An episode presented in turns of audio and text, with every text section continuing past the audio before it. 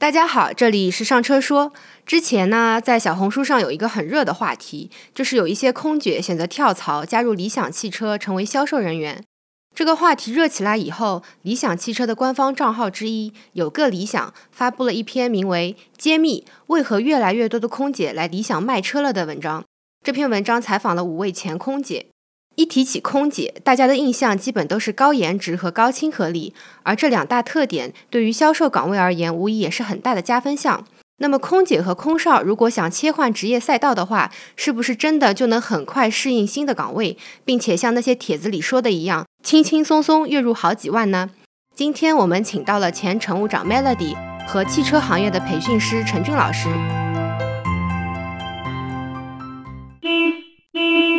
先请两位嘉宾介绍一下自己吧。Hello，上车说的听众大家好，我是 Melody。我之前在航空公司有五年的飞行经验，然后目前在芯片行业做 marketing。那自己呢也有开一档播客叫番茄沙司，节目会有跟民航飞行相关的内容。如果大家感兴趣的话，也欢迎大家订阅。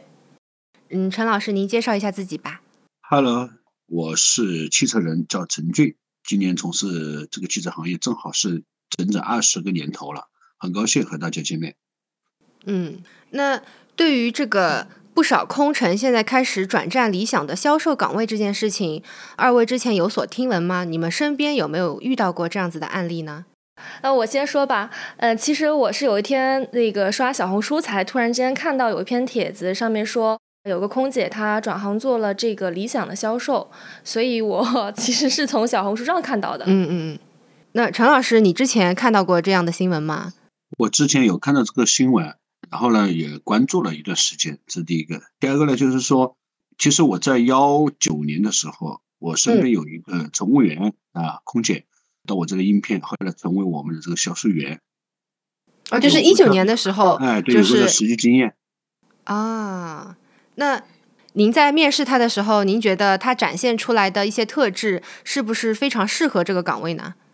呃，我觉得他从形象来讲啊，很符合我们的要求，以及呃礼仪啊、标准啊、姿态啊，这些都是没问题的，这是很符合我们行业的需求。嗯，但是从性格角度，以及从他这种呃工之前的工作和我们所需要的工作这种性质来讲的话，适应力就没那么强，所以后来呃做销售大概是做了三个月左右，就调整到行政岗位去了。这个其实都有一个适应的过程，就是呃，人需要适应岗位，岗位也需要适应人，在经过一段时间的培训之后，都是一个双向选择的过程嘛。然后我仔细看了一下理想那篇官方的推送，受访的前空姐们都说，之所以会选择从空姐这个行业去转型成为销售人员呢，原因主要有以下这些啊。第一个呢是收入更高，第二个是觉得理想的销售团队氛围比较好。而且相较于空姐职业，销售这个职业更加的安全一些、稳定一些。尤其是之前就是因为疫情的关系，航空领域这个因为不能飞嘛，然后有一段时间，嗯，空乘的日子都不是特别好过。其实还有呢，就是他们觉得成为销售人员之后，能够有更大的职业成长空间，还不用远离父母，不用舍弃节假日去飞，等等等等。呃，高收入，我相信是大部分人选择一个职业的首要考虑因素。我呢也去网上查了一下空乘人员的薪资水平，有位网友的回答是这样的：他说，之前呢在新冠疫情的影响下，国内的航空业大伤元气，哪怕是到了现在，一些大型的航空公司仍然处于亏损的状态，整个行业的利润率和净利润都没有恢复到二零一九年的水平。在这样子的情况下呢，航空公司的乘务员的收入也。大受影响，上万元的不是特别多，最低的收入可能五六千也是有可能的。那相比之下，新势力目前发展的势头比较好，一线销售人员的收入水平比较高，月收入呢普遍超过一万元。如果销售能力非常强，那么薪资水平也会进一步的提升。然后我还去查了一下理想汽车他们的销售人员薪资水平，招聘网站上面说，理想汽车他们的销售人员他们给了一个很好听的 title，叫产品专家。理想汽车的产品专家，他们的月薪呢在一万到一万五之间，而且呢，有现任的销售人员在小红书这样子的平台上透露说，理想汽车他们入职有免费的统一体检，还有六险一金，目前他们的这个无责底薪也是行业内最高的。那我就想分别问一下两位，就你们的了解，空乘和销售人员的薪资区间大概是多少？我们先请呃 Melody 来回答一下，就是空乘目前的薪资，你了解是一个什么样的区间？包括如果想要获得高一点的薪酬水平，那么他需要做出哪些努力？然后需要走怎么样一个晋升之路？呃，因为我是在二零一九年的时候离开航空业的，所以说呢，我最近呢其实也问了一下我呃目前还在飞的朋友们。然后收集了一些数据，那结合我之前的工作经验，那我觉得这个数字还是相当可靠的。乘务员的薪资主要构成是底薪加小时费跟补贴。那以一线城市的乘务员为例，他们的平均工资是在一万一到一万五左右，那是含驻外补贴的。那国内驻外的话是发放人民币，国际航线的话会发放美金，那美金是在四十到一百六不等。除了正常的薪酬福利外呢，还有一些免票啊、折扣机票，包括还有一个就是 乘务员的洗头券啊。这个为什么放在这儿说？因为我觉得女生还是比较关心今天头发怎么洗，谁帮我洗。那么还有一块呢，就是公积金。其实，在国企、央企的公积金交的比例还是相对比较高的。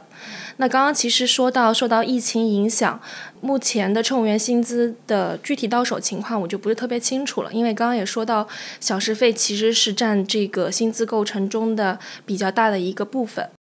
那关于这个乘务员的晋升路线的话，我觉得航空公司做的还是比较成熟跟清晰的。常规的这个晋升路线的话，是从普通舱乘务员开始，一直到公务舱、头等舱乘务长跟客舱经理。晋升的话，其实只要呃满足该等级的最低的飞行年限，然后根据绩效排名择优。每一次的晋级呢，都是需要经过培训考试，师傅带飞，然后嗯个人单飞放飞的过程。那乘务长和客舱经理是需要额外的做面试。所以，结合这个晋升道路的话，主要的一个晋升的需求，其实我认为还是，嗯，行业的需求度高，再加上你自身的满足这个晋升条件的话，你就是有机会参与的。以我为例的话，那其实我已经做到乘务长这个位置，所以我认为这个职业的晋升道路。只要你是能够勤勤恳恳，满足这个公司的条件，其实你都是有机会可以参与这个晋升的。嗯，那像，嗯，比如说从普通的空乘人员，你往上升一级的话，大概是需要几年呢？普通舱乘务员到头等公务舱，可能快的话半年到一年就可以了。那还挺快。那如果你升上去的话，你的薪资水平会涨吗？嗯，对，会涨。这个就是就是具体的这个金额就不方便透露，因为我觉得每个航空公司会不太一样。嗯嗯嗯，那能够就是稍微形容一下，是涨得比较多，是那种比如说是百分之十及以上的涨幅，还是说比较微小的百分之三到五之间的？嗯，百分之十五。哇，那还挺多的。对，差不多。嗯，那其实我觉得作为一个，就如果把这种待遇平移一下，如果说对于刚刚进入。呃，工作岗位的年轻人而言，这种就是比较明显的晋升之路的话，因为你的 title 也上去了，你的这个薪资的跃升是一个比较明显的水平，对于他们而言，还是觉得就是那种未来可期的感觉。是的，是的，我觉得就是在航空公司里面，你的晋升道路还是非常的清晰的。嗯，那陈老师，根据您对主机厂和经销商的了解，像现在汽车销售的薪资区间大概是多少？是这样子的，我呢从事经销商和主机厂都有过这样的经验。我首先呃从两个渠道吧途径嘛，给大家来讲一讲。第一个的话，现在按照理想以及未来或者特斯拉他们这种模式的话，他们主要是直营。如果是直营的话，销售员我们现在有叫产品大师，有叫产品顾问，也有叫体验顾问的称呼。其实通称都是销售顾问。主要是接待客户、卖车、推销车辆的，这样的是从业人员。如果是直营店的话，现在不同的城市的话，可能底薪会有一些不一样。呃，如果是以上海为例的话，大概就是一万左右啊，八千到一万左右的这么一个呃薪资。然后呢，当然呢，如果是直营模式的话，就会买五险一金，这是通常比较正常的一种薪酬体制。然后呢，它还覆盖了一个基础提成。就是你每卖一台车出去，给多少钱。然后呢，每一个体验顾问应该有一个任务的，你完成任务的百分之百以及百分之比例多少以上的百分之比例多少，那可能你的单台的提成收入也是不一样的。这是一方面。然后有一些积分，这些积分的话是在他们的这个账上面可以兑换他们的一些商品，就是根据不同品牌的商城的东西来根据自己的个人所需去兑换，这是一方面。当然了，如果这个做得好的，或者是说在有些是全店、全区，或者是说全国等排名在前的，可能个别的品牌还有一些现金或者其他福利的一些奖励。但是这个，就每个品牌的这个呃品牌不一样，奖励也是不一样的。嗯，那。在一些小红书的帖子发酵了之后，那很多营销号也有跟进嘛。我看那些营销号是越转越夸张，有的说什么月薪三五万，有的甚至说最高一个月可以拿到十万。首先，您觉得这样子的薪水放在，就是据您了解啊，呃，放在这个汽车销售岗位是可能的吗？然后，如果是可能的话，那么这个会是常态吗？这样子的高薪水平？这种什么五到十万的？十万的应该是极少数或者很很难，但是三五万或者更高到七八万左右的这种可能性还是有的。嗯，啊，这是一方面，但是这不是常态，这可能是因为某一些城市啊，它的销量整体是不一样的。比如说像这种新能源汽车在北上广深一二线城市，它整体的销量是要优于三四线城市的。这里面就会有两种情况，第一种，就这个品牌之前一直以来销量不是特别理想，所以他在给各销售顾问定单台提成的时候定的比较高。后来因为它的某一款车型，随着市场的火爆，销量逐渐增加，所以这个时候就有可能之前积累客户比较多的个别的产品顾问，他手里面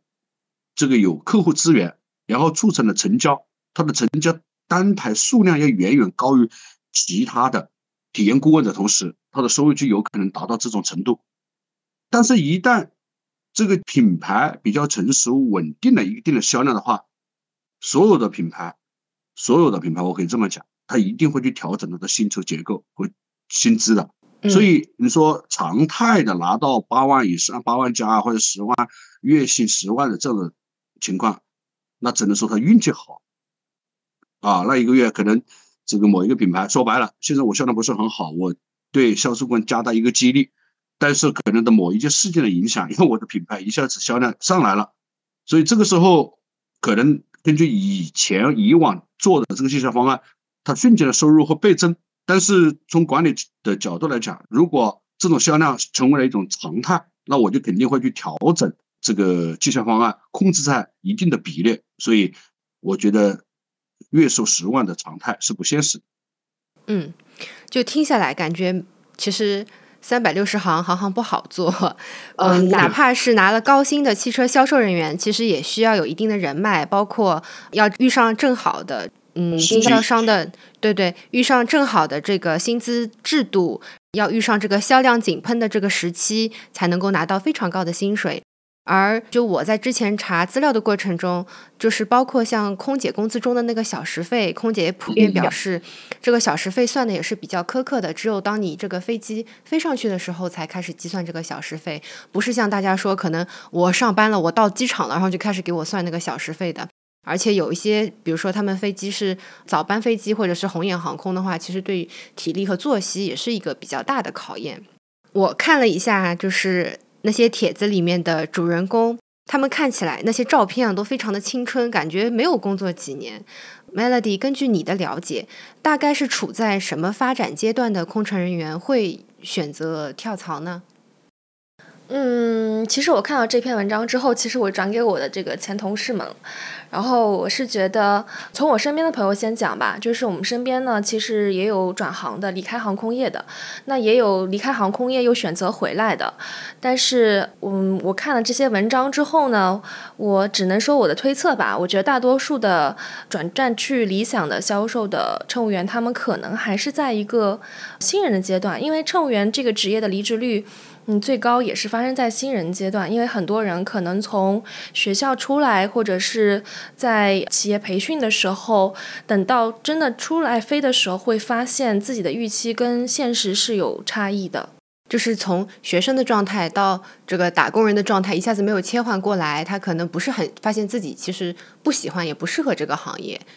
是的，因为这个网上太多的营销说空姐的光鲜亮丽啊，他只讲了好的一面，但其实空姐在背后也是会有非常多的比较辛苦的地方。就如你刚刚前面说的，就是早上有很早的时候要起来飞航班，可能也有两三点钟凌晨起来，然后你再坐大巴到公司，再去嗯签到、化妆，其实嗯在时差上还是比较混乱的。嗯，包括在飞机上的话，你的劳动或者你的工作会处于一个比较密集的状态，在客舱中你也需要去服务很多的旅客，那应对很多旅客的需求，所以我认为做乘务员这个职业其实还是挺辛苦的。其实我觉得，随着大家现在小红书啊、抖音啊、社交网站越搞越红火，很多人会选择在这个社交网络上说说看自己职业的一些辛苦之处。就是以前我们看空姐，因为都觉得空姐很漂亮嘛，制服一穿，然后非常这个精气神、精神面貌非常好。然后，但是我我我看有一些离职的空姐也会开一些抖音号或者小红书号，然后就会吐槽一下自己遇到的奇葩的乘客，或者是遇到一些。啊，对体力挑战非常大的这个航线什么的，他们得到的关注也不少。然后大家就会发现，哦，原来空姐这个行业真的不是像想象当中这么这么光鲜的。对对对，嗯。那对于汽车销售其实也是一样的，就是销量好的时候，然后包括像单车提成高的时候，销售人员肯定非常开心。但是我们也知道，像中国的汽车行业也在一个转型的过程中，然后竞争非常的激烈。可能你一个品牌这款车卖得好，下一款车不一定说一定是热销。那么在这样子的情况下，我们现在这个汽车销售人员他们的压力是不是越来越大？压给他们的销售任务是不是在不断的加码呢？陈老师，是的。因为任何一个品牌处于一个高光时期的时候啊，它不是所有的车型都是高光时期的，所以你在销售这些车辆的过程中，可能有个别的车型相对来讲是受消费者更喜欢的，但是还有一些车型可能不受消费者喜欢，但是这些车型它一定有一个生产比例，所以这些车辆生产出来以后，它也是要销售出去的，所以销售顾问。以及体验顾问，他在销售这些产品的同时，好的车型，它和一般难以销售的车型，它是相互搭配在一起的。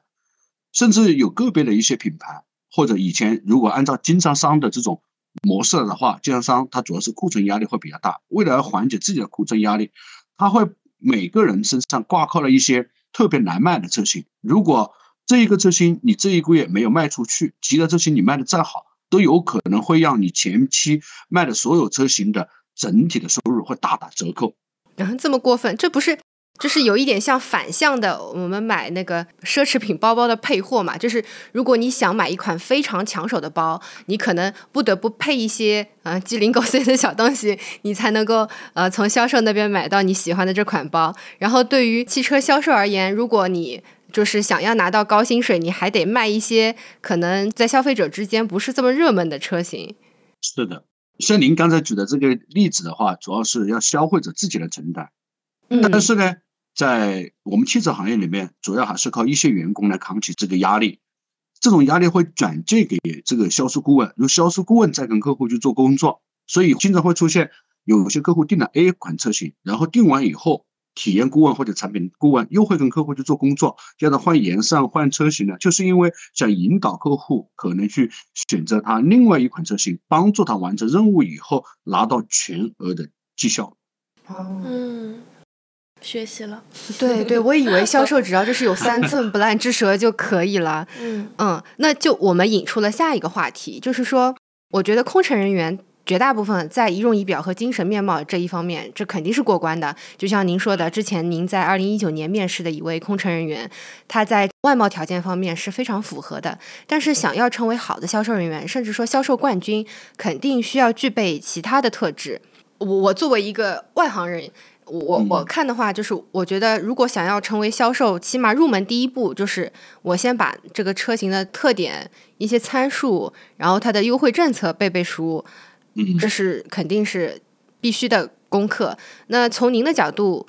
看的话，一个好的汽车销售，他到底要学多少东西？大概整个培训的过程需要花多久呢？呃，如果想要成为一名合格的、优秀的销售顾问的话，其实他的学习是不断、不间断的在学习的，因为产品在不断的迭代，你必须要不断的学习。但是如果从一个小白到卷证的话，至少是三个月。这三个月学习哪些东西？第一个，刚才您说的，就是一些产品参数，但是这个产品参数里面不仅仅包含的是你自己品牌的参数。就是说，跟你相对的竞品的参数，你都是要去掌握，而不是等到客户来了以后，你再去换 这个懂车帝啊或者其他的这个汽车软件再来回答客户。这样子的话，客户是不认你你的。嗯，所以对于这些空姐来从事这个汽车行业的话，首先她要能面对强大的抗压能力，这是一部分。第二个，你也知道。女孩子对机械方面的东西，她天生以来可能感兴趣度就没有男生那么浓厚，嗯，这个大家应该是可以认可的。所以在针对这些汽车零配件方面的优势的去理解或者去学习，他可能花费的周期时间会长一点。但是作为一个乘务人员啊，空姐来做。这个汽车销售，它最大的好处在于它有一个良好的形象，有良好的气质和良好的服务意识，这是这方面。还有一点，作为一个工作人员，它的优势在于哪里？就是消费者如果是男士客户，一旦是一位美女接待，或者是一位女性的销售员接待的情况之下，他无形中对这个女销售顾问的专业知识，他会放低一下门槛。就好比一个男人，他。接去看车的时候，看到是个女销售顾问，他就会心里知道啊，无形中会告诉自己，这女的可能不专业，我可以理解，可以包容。但是对于男销售顾问，他是无法包容的。嗯，这是我在培训过程中经常遇到的这么一些客户的一些情况啊。据我了解啊，就是说男的的对女销售顾问的包容性会强一些。嗯，那您接触过这么多汽车销售顾问，您觉得从这些销冠们身上观察下来？想要成为销冠，必须具备哪几大特质呢？呃，首先第一个，他有良好的专业能力和专业水平。就好比我们都是客户，我们去买一台车的时候，还是希望有一个专业的人士来接待，为我们服务，解决我们对车辆一些啊不懂或者认知不到位的一些地方的一些专业知识的解答，这是一方面。第二个，他要勤快。那勤快是什么？就是愿意多接客户。他多接客户，因为现在。每一个店客户来自于两个渠道，第一个是自然进店，就是自己来到店里来看车的；另外一种客户就是到线上去通过抖音啊，或者通过其他的自媒体拓展来的线索。那这个时候你要不断的去接客户的同时，还要不断的跟客户去联系，产生沟通啊。不同的客户他的需求点都是不一样的。如果你不勤敏的情况之下，这个客户就很容易被其他品牌的销售顾问所接待好。然后会把你的客户给战败。为什么？一个真正想去买车的客户，他不会仅仅只看一个品牌、一个车型，也不会只看一个店。特别是在上海这种竞争比较激烈的城市，他会多个店、多个品牌去看，所以他就会在多个品牌、多个店留下他的电话号码。所以一个客户后面有四五个甚至更多的体验顾问或者销售顾问在联系他。所以这个时候，你的服务、你的专业知识、你的亲密度。都要远超于其他的体验顾问和销售顾问，你才有可能成为真正的销冠。这是一方面，还有就是你在客户的需求分析方面要专业一点。我们经常在培训的过程中讲过这么一句话：要少讲你自己想讲的话，要多讲客户想听的话。那客户哪些话是想听的？这个时候每个客户的需求不一样，那你就要通过观察、聆听、沟通。了解客户背后的真正的原因，所以这个时候就需要一定的情商和智商，还有你的沟通能力要达到一定的程度。你才能取得客户的信任，客户因此会把他可能暂时不愿意告诉你的一些想法给你吐出来，这样子你才能去解决客户心目中真正那些痛点。你的痛点解决的越多，他对你的信任度越高，你的成交率才会越高。嗯，就是还要会察言观色，看一下这个客户到底买这个车最想要解决的是什么问题，然后你要把这个车说到他心坎上。就让他在你这儿买车，对，还有做销售过还要有耐心，因为买一台车的话是个大件物品，不会去像你们女孩子有时候买个化妆品，今天一时兴一时兴起，随顺便就买回来了。大件物品的话，它都有一个周期，在这个周期里面，你能不能沉得下心去关心和了解客户？客户在这么多的销售顾问们做的判断，这就是你还要用心去对待客户。是的，就比如说我之前去理想跟未来的门店也都看过车，然后他们很执着，就是他们有了我这个客户的信息之后，每次有一些什么优惠政策，或者是上新车了，又或者是比如说上海的汽车牌照政策有变动了，都会不断的给我发消息，然后看一下我是不是有这个新的购车意向啊什么的，就是很执着。那 Melody，你觉得听下来，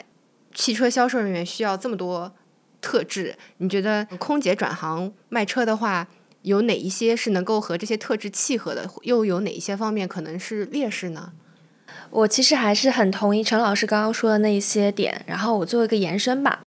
那就是现在的消费者是非常关注服务体验的，也有更多人其实是愿意为体验而买单的。那这些因素的话，也是新能源汽车品牌。和传统汽车的区别也是优势之一。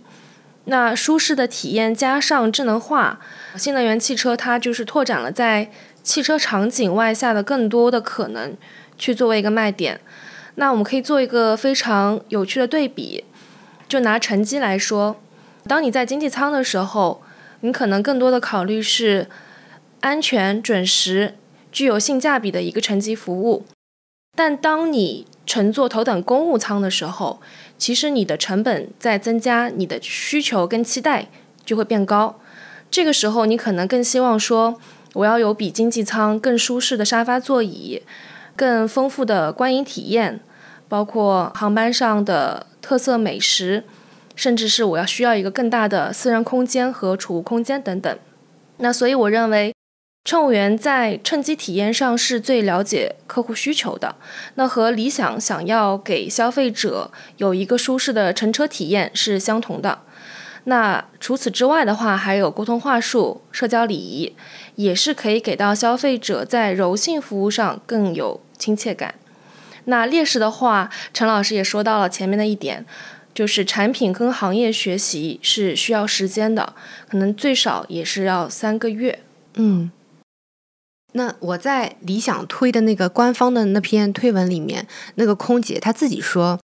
他一开始呢，其实是没有动这个念头的，是他身边的一个好朋友先去理想做了这个产品专家，然后呢，他这个好朋友从一个对车一窍不通的人，在短时间内呢，变成了一个对理想的产品，甚至说对其他汽车品牌的产品都很熟悉的一个，起码看起来像是一个专家。然后呢，就是聊到车的时候，他也会从一个就是感觉比较内向的人变得比较热情，聊到理想的车，就像被打的鸡血一样，讲起这个车来就开始滔滔不绝。所以他讲到产品的时候，整个人身上发光的这个状态，也给了空乘小姐姐一个，当时在她脑子里就植入了这个想法，说，哎，好像去做产品专家是一件蛮快乐的事情。所以她后来就是从空乘转型成为了理想汽车的销售。而且就我个人的体验啊，我自己去理想跟未来的店里面，他们的销售人员确实就是给你的感觉非常好，哪怕你可能只是去看看，不是有透露着非常明显的买车意向。他们给你的活力和那种态度、那种感觉都非常好。有的时候，哪怕是去 BBA 这种所谓的豪华品牌的门店，他们的销售人员有的时候也会让我觉得比较疏离，或者说公事公办。我也不知道理想和未来他们给自己的销售人员，嗯，撒了什么迷魂汤，能够让他们的人在工作状态下看起来这么的有活力。我觉得这种就是散发出来的对工作的热爱，也是能够吸引一部分人说，哎。我是不是去试试看这个行业的？陈老师，您了解下来，理想跟未来他们是怎么做到让这个销售人员对自己的品牌，就是一提起自己家的产品就会变得非常有活力这种状态，他们是怎么做到的呀？好，其实呢，它是三个点，三个维度。第一个，它就是大量的招人，不断的招人，然后从不断的简历里面筛选出一些他们认为比较啊可以，然后进行面试，这是一方面。所以他开出的这个薪酬待遇、前期的福利，它会比其他品牌是稍微好一点，但是相差不大，啊，大概就是两到三千元的区别。你也知道，现在很多年轻人。虽然说两三千区别不大，但是他会因此而偏向于选择这些品牌。所以为什么说未来理想它整体的这个销售员的形象和服务素养要比有些品牌要高一点，就是来源于这是一方面。第二个那就是培训，他们所有的新员工会组织在某一个酒店，况且他们的培训的这个机制相对来讲是比较完善的。然后这些酒店一般都是星级酒店，况且。呃，你也知道，很多大学生刚从学校毕业，在对星级酒店来讲，可能还算是比较陌生的，所以一下子把他们组织到星级酒店培训，大概就是一个月左右。这一个月都在五星的酒店，就给他们一种感觉，就是这个品牌很愿意为他们花钱，这个福利待遇很好，就住的很舒服，就无形中培养他们的一种，就是说，我们既然要高服务客人，那我们首先要自己学会享受高服务，所以他们的这种文化体制还是蛮不错的。所以促使了他们对于客户啊，他们自己体验了好的服务之后，再去服务客户的时候，他们第一有经验，他们的先入为主的标准会高于其他渠道培训的销售人员。这是第二个，第三个的话，他们采用的是人海战术。呃，我在全国各地啊，各种大型国际车展，呃，可以说这几年我几乎都参与，广州车展、上海车展、北京车展。我经常和未来和理想做邻居，展位上面做邻居。嗯，他们呢，在整个服务的过程中，第一，硬件设施舍得花钱；第二个呢，就是说，在整体的这个呃服务的过程中，它的人面比较多，特别是理想人海战术，无形中就给这些销售员有一种沉重的压力啊！我跟这么多人在这里，客户又不是特别多的情况之下，那我要积极努力。促使了他们这些人不断的跟彼此身边人在竞争的同时，不肯松懈自己，所以这样子他们服务意识啊，或者是说服务的能力啊，都有可能在这样子的一种竞争的过程中，去高要求要求自己，去满足客户的服务，所以会造成给你们看到的就一种现象，就是他们的状态要比其他 BBA 啊，或者说其他的一些超豪华品牌，好像显得更近于状态。第一，他们采用的。是招小白为导向。第二，他们会从各个行业里面挖掘那些在行业里面稍微做的比较好的人，所以他们的整体的综合有了这一套机制以后，它整体的综合素质和形象，它可能会优于其他的一些品牌，这就是他们的特点。我发现您刚才说了这么多，这两家企业就主打一个氛围感。首先给员工一个氛围感，就是哎，我们这个品牌确实首先舍得在我自己身上花钱，那么也愿意在客户身上花钱，所以我也要给客户一个很好的服务氛围。然后同时呢，就是我的同事都这么拼，对不对？我也要努力一点，把车卖出去。这个其实跟嗯航空公司，我觉得在有一些地方也是大同小异的。就是如果是公务舱的话，也要给花了大价钱购买公务舱的乘客一个很好的氛围感。是的。那我现在看到从空乘人员转职成为销售岗位的这个帖子，目前都是空姐的，还没有看到过空少的。陈老师，您了解下来，在汽车销售领域，女性跟男性员工的占比哪一个更大头一点？如果从男女比例来讲，那肯定是男性的占比要远远要大于女性的占比。嗯，这个百分比大概是多少呀？呃，大概就是四，至少是四六吧。女孩子可能占四，男孩子可能占到百分之六十吧。嗯，如果是燃油车的话，可能男孩子占比会更高一些，因为燃油车啊，它对这个产品知识的专业要求，它可能停留的不仅仅只是体验，因为燃油车它的这种零件。机械化的零件会更多，比如说变速箱、发动机、传动轴、传动模式等等，所以这个时候男孩子的优势他就能更好的体现出来。新能源这个系列的话，它可能注重的是服务和体验感，就像刚才我们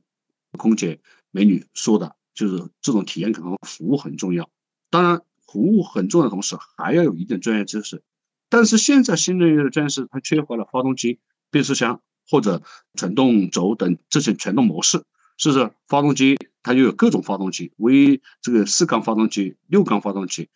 八缸发动机、十二缸发动机，各种排量、提速都不一样。等等，所以它的专业知识不需要具备那么强。现在的新能源车主要是讲三电和智驾和算力这些东西，对于现在的年轻人来讲还是比较容易懂得掌握的。然后呢，新能源车的展店环境又要优于燃油车，所以大家也知道，我们的这些空姐，她仅仅只是看到收入吗？刚才您也讲到了，她看到的还有什么？就是团队的气氛以及展她上班环境的一个环境。也可能也是一部分的占比，然后新能源车的环境又要比燃油车好，所以可能就是说，新能源车的女性占比会多于汽油车的女性占比。嗯，其实，嗯，就是听下来，我发现，怪不得大家都会选择去理想汽车当销售人员，而不是选择一个传统的品牌，因为像理想啊、蔚来啊这些造车新势力，他们在面对消费者的时候，首先都是在讲我的用车场景。对于他们传达这些用车场景，也会比单纯的讲一些机械的冷知识啊，要更方便一些。是的，嗯，那就是据您了解，在汽车销售领域的话，销售人员他们的职业晋升道路大概是怎么样的？这些空姐他们在转型成为汽车销售人员之后，他们的职业发展道路又是怎么样的呢？如果从职业规划的角度来讲的话，首先第一个啊，从销售顾问首先成长为销售主管，然后再成长为销售经理。或者是销售总监，然后再是成长为或者管销售领域的副总，然后通过对其他板块的了解，也有可能会升迁到总经理。但是你想要按照这个职业路线升迁的情况之下，首先你不但要有一定的销量，你要有一定的销量，你才去了解你这个品牌以及消费者他真正处于一种什么样的状态。你要积累一定的经验以后，你才有可能去做管理者的同时，你有能力去教或者监督你的这个团队，才能促使你的团队在你的管理之下得到一定的成长，才能树立起你在团队中的威信，才能被团队认可。但是这个过程你没有四五年，你几乎很难满足这个销售岗管理岗位的需求。和条件，这是一方面。但是往管理职位的上迁，在整个 4S 店还是直营店的这个体系的过程中，他的中层管理员的收入并不是很高，有时候他平均下来还不如做一线的销售顾问或者体验顾问收入那么多。但是你想要往上面走，得到更好的收入和升迁的同时，不得不经过中层管理这个岗位位置，这个岗位位置。如果你再要往上升的话，这个过程至少是两到三年。快的话，如果你的能力超强，然后再加上遇到你的公司要扩大，再加上这个人才相对来讲比较缺乏的同时，有可能会把你提升会比较快一点，一年多以后把你提升到总经理这个岗位。所以总经理的岗位就按照年薪制了，不同的品牌年薪制就不一样了。所以他这个时候你他的收入才能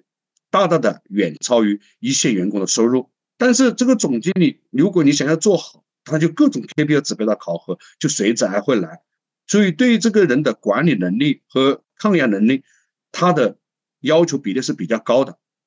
因为整个品牌也好，还是直营店也好，还是经销商也好，他对整个销量和盈利以及其他的客户服务的满意度，甚至有些品牌还有什么保险等等其他的延伸服务的考核，都会挂扣到这个总监的头上。所以，对于总经理来讲，他的管理知识以及管理要求能力要达到一定的程度以后，才能经得起这么多 KPI 指标的考核，才能扛得住。所以，如果是空姐来往这方面的途径去申请的情况之下，这样的压力，我是比较担忧的。嗯。就是刚才陈老师给我们介绍了一下汽车销售人员升迁的职业发展路径嘛，大家都是需要不断的学习，然后就是自我提升的，才能够在这个职位上越走越远，越做越大。是的，嗯，所以，如果当时你在想要转换你的这个职业赛道的时候，如果给你一个机会的话，你有没有可能去成为汽车销售人员呢？嗯，我就是看现在这个时间吧。嗯，呃，如果从现在这个时间来讲的话，如果我现在有这个转行的机会，我会先看行业，再选岗位。那其实 最近很火的小米，雷军说过：“站在风口上，猪也能飞起来。”那对于一公司来讲，赶上一次浪潮并不能保证它长盛不衰，但是对于一个人来讲，一生能够赶上一次浪潮就很足够了。所以我认为行业趋势很重要。或者说，行业和个人的崛起其实都是需要努力的，但是选择会更重要。那我认为新能源汽车这个行业这几年非常好，但是 如果当下给我这个机会的话，我可能觉得这个赛道已经比较拥挤了。我不知道陈老师是怎么觉得。所以如果现在要做好这个汽车销售的话，刚刚前面说到了，除了前期的这个行业学习时间。那等真正的熟悉产品、了解行业，可能是其实三到六个月吧，我觉得。所以我觉得今年这个新能源汽车的行业竞争应该会更加的激烈。所以行业和我的个人成长的这个时间窗口，我认为是比较小的。如果有机会的话，我可能会更倾向于新能源汽车的上下游。例如电池储能啊、续航方面啊、新能源啊，或者是汽车智能化、自动驾驶。就刚刚前面说到的这个，嗯，汽油车它的零部件会比较复杂。其实这个新能源电车的话，其相对它的模块会更小、更简单，集成芯片等等。再讲大点的话，碳中和、碳达峰、ESG 这种。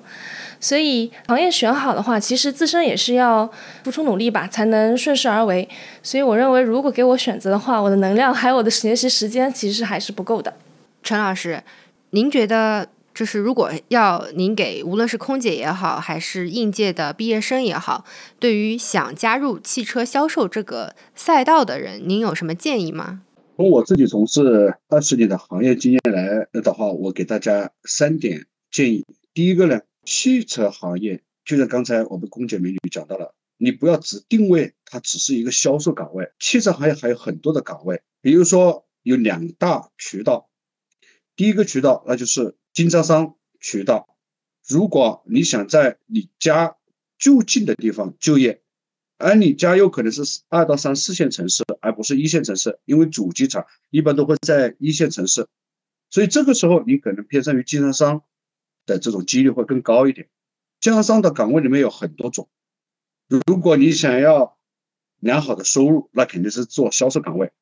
如果你说要求稳的话，如果你是一个相对比较久稳、选择安逸的，或者说有一定的专业知识的，比如像财务啊、售后啊，或者是说这个新媒体，特别是像形象好、沟通能力还不错的，热爱于自媒体，对于审美还有一定的要求和标准的，我觉得做。自媒体啊，做啊极端的主播啊，或者做一个品牌区域的主播，或者也是非常不错的一种选择。第二个的话，那如果自己愿意和更多的这种优秀的人进行挑战的话，我觉得去主机厂做区域经理或者城市经理。当然了，每一个品牌它对学历的要求也是不一样的。你像有些上海的一些国有企业，一般是要九八五二幺，甚至要硕士。啊，等等，所以这个时候，如果你的条件满足的情况之下，去到一家有发展前期，然后愿意培养你，况且对一线员工给予极大的空间的这样的企业，也是一种挺好的一种选择。啊，当然了，不管是主机厂，它也有分成几种工作性质，比如说可以到区域去磨锻炼，当城市经理。或者做区域的市场或者公关体系，如果还是那句话，你的形象、你的能力、你对于新媒体的热爱，现在新媒体对于新能源的汽车行业来讲，新媒体是很重要的一个岗位，是可以去努力去施展一下自己的才华，我觉得也是挺不错的。当然，第三个的话，就可以去做区域的，或者说做我们汽车行业的体验顾问。但是做体验顾问的条件就在于，你首先第一个要面对形形色色的客户的时候，第一你要有耐心，第二你懂得去站在客户的角度以及你公司的角度去思考，怎么样去找到一个平衡点，这是第二个。第三个，那就是你面对各种销量压力给你下放的任务的同时，你要有勇气，敢于去接受，去完成。这就是我给这些大学生，或者不管是空姐还是大学生，想去从事这个行业的人的一些小建议。当然了，汽车，特别是新能源汽车，对于现在来讲，